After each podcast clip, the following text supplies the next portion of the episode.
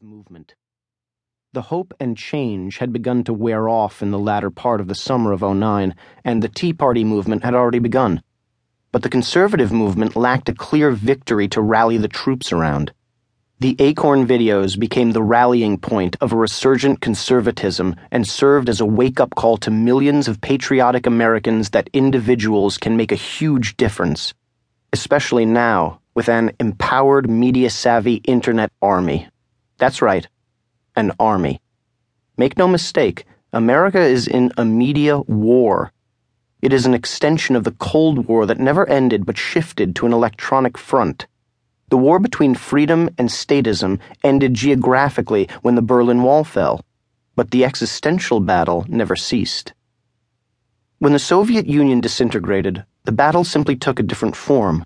Instead of missiles, the new weapon was language and education, and the international left had successfully constructed a global infrastructure to get its message out.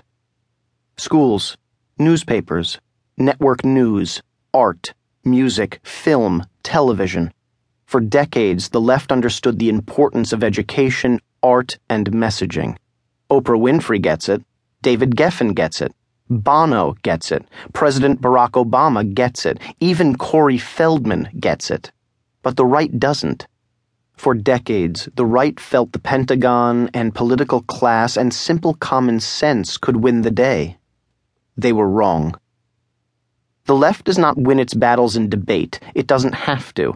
In the 21st century, media is everything. The left wins because it controls the narrative.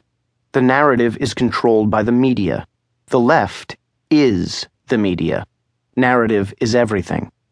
I call it the Democrat media complex, and I am at war to gain back control of the American narrative. I have allies, veterans who have helped pave the way. Rush Limbaugh and the phenomenon of conservative talk radio are only 20 years old. So desperate was the right for an outlet to express itself that tens of millions now get their information from what was the formerly moribund AM dial.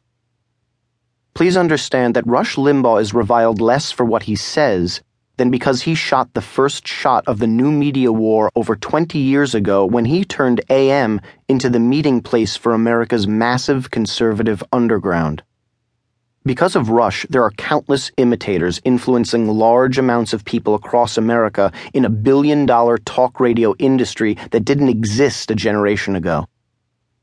Matt Drudge and the Drudge Report were met with relentless attacks from the mainstream media class and the political left during the Clinton years, not because Matt was an aggregator of news stories or a conservative muckraker, but because he created a new front in the long-standing culture war, the Internet. History will look upon Matt Drudge as the Internet's true media visionary. Millions of so-called bloggers write, report, upload their stories online and influence the national and international political landscape because of the advent of the very liberating and democratic World Wide Web.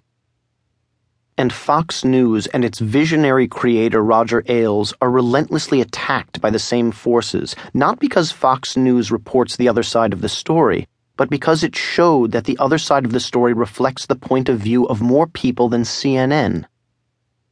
The constellation of AM talk radio, the Internet, Drudge Report, plus countless bloggers, and Fox News represent the successful, better-late-than-never counterattack against the left's unchallenged control of the culture of a center-right nation.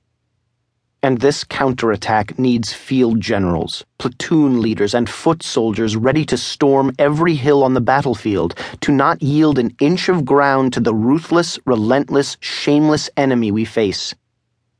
I volunteered to fight in this war. I have risen through the ranks and now find myself on the front lines with an army of new media warriors following me into the fray. It is no longer a choice to fight. I am compelled to fight.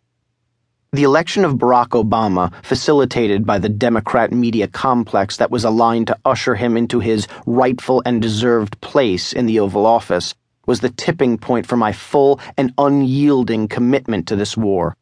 Why? Because I saw early on that his was literally a made-for-television candidacy. I knew the fix was in when Oprah Winfrey featured Obama twice on her mega...